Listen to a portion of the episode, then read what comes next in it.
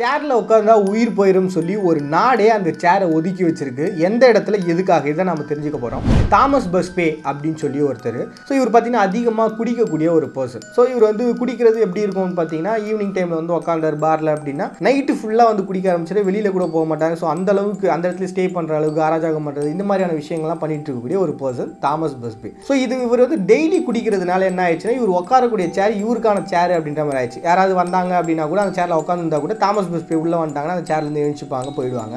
So இந்த மாதிரியான ஒரு பர்சனாக இருக்கக்கூடிய ஒரு ஆள். இன்னொரு பக்கம் பார்த்தீங்கன்னா டேனி அவுட்டி அப்படின்னு சொல்லி ஒருத்தர். அவர் பார்த்தீங்கன்னா இந்த ஃபார்மராக இருக்கக்கூடிய ஒருத்தர். அவருமே பார்த்தீங்கன்னா இந்த கள்ள நோட்டு அடிக்கிறது இந்த மாதிரியான வேலைகள்லாம் பண்ணிட்டு இருக்கக்கூடிய ஒரு பர்சன் அவரோட பேஸ்மெண்ட்டில் வீட்டோட பேஸ்மெண்ட்டில் எல்லாம் பண்ணிட்டு இருக்காரு. ஆனால் ஒரு பக்கம் பார்த்தீங்கன்னா ஃபார்மராகவும் இருந்திருக்காரு. இவருக்கு பார்த்தீங்கன்னா எலிசபெத் அப்படின்னு சொல்லி ஒரு பொண்ணு இருக்கா. ஸோ இவங்களுக்கு வந்து பார்த்தீங்கன்னா ரெண்டு பேரும் இந்த தாமஸ் பஸ்பேக்கும் எலிசபெத்துக்கும் ஒரு லவ் வருது. ஸோ திருமணமும் ஆகுது. திருமணம் ஆனதுக்கப்புறம் என்ன ஆகுது அப்படின்னா அடிக்கடி இந்த பிரச்சனை பிரச்சனைகள்லாம் வர ஆரம்பிச்சு எனக்கு தினமும் குடிச்சிட்டு வர்றது வந்து சரியில்லை. குடும்பத்துக்கு சரிப்பட்டு வராது. இவனை கல்யாணம் பண்ணிக்கான்னு சொல்லி அவங்க அப்பா ஆல்ரெடி வந்து எதிர்த்துருக்காரு டேனியா ஒட்டி பட் இருந்தாலுமே பார்த்தீங்கன்னா எலிசபெத் கல்யாணம் பண்ணிட்டு இருக்கா. ஸோ நிறைய பிரச்சனைகள்லாம் வர ஆரம்பிக்குது. ஒரு கட்டத்தில் என்ன ஆகுது அப்படின்னா இந்த தாமஸ் பஸ்பே அப்படின்றவன் அவங்களுடைய மாமனாரை வந்து தலையில் அடிச்சிடறான். அடிச்ச உடனே அவர் இறந்துடுறாரு. ஸோ அப்புறம் போலீஸ் பிடிச்சிட்டு போயிடுறாங்க. பிடிச்சிட்டு போய் ஜெயிலில் போட்டுடுறாங்க. ஜெயிலில் போட்டதுக்கப்புறம் என்ன ஆகுதுன்னா அவன் வந்து தூக்கு தண்டனையும் உறுதியாயிருது.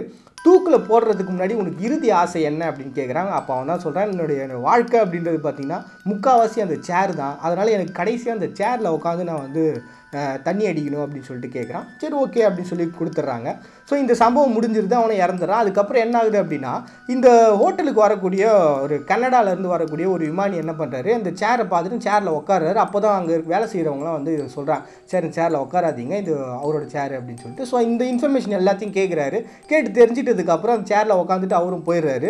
போகும்போது விமானம் வந்து கிராஷ் ஆகி அவர் இறந்து போயிடுறாரு. ஸோ இது பார்த்தீங்கன்னா ஆயிரத்தி தொள்ளாயிரத்தி எழுபதில் நடக்க ஆரம்பிக்கு. இந்த மாதிரி ஒவ்வொருத்தரும் அந்த சேரில் வந்து உட்காந்துட்டு போகக்கூடிய எல்லாருமே வந்து ஏதாவது ஒரு இன்சிடென்ட்டு தொடர்ந்து இறக்க ஆரம்பிச்சிடுறாங்க. ஸோ இந்த சேர்னால தான் நம்ம இறக்குறோம் அப்படின்னு சொல்லிட்டு எல்லாருமே நம்ப ஆரம்பிச்சிடுறாங்க. ஏன்னா இந்த தாமஸ் பஸ்பேன்றவன் சாகிறதுக்கு முன்னாடி என்ன சொல்கிறான் அப்படின்னா என்னுடைய வாழ்க்கையே இதனால தான் நாசமாச்சு. ஸோ இது இதில் வந்து உட்காந்தாங்கன்னா கண்டிப்பாக அவங்களோட வாழ்க்கை நாசமாக போயிடும் சொல்லிட்டு அவர் சொல்லிட்டு போயிருக்காரு. ஸோ அவன் விட்ட சாபம் தான் இது தொடருது அப்படின்னு சொல்லிட்டு இங்கிலாந்தில் இன்றைக்கும் பார்த்தீங்கன்னா திருஷிக் அப்படின்ற ஒரு பிளேஸில் இந்த சேரை தனிமைப்படுத்தி அதை வந்து ஒரு மியூசியமில் வச்சு பாதுகாத்துட்டு இருக்காங்க.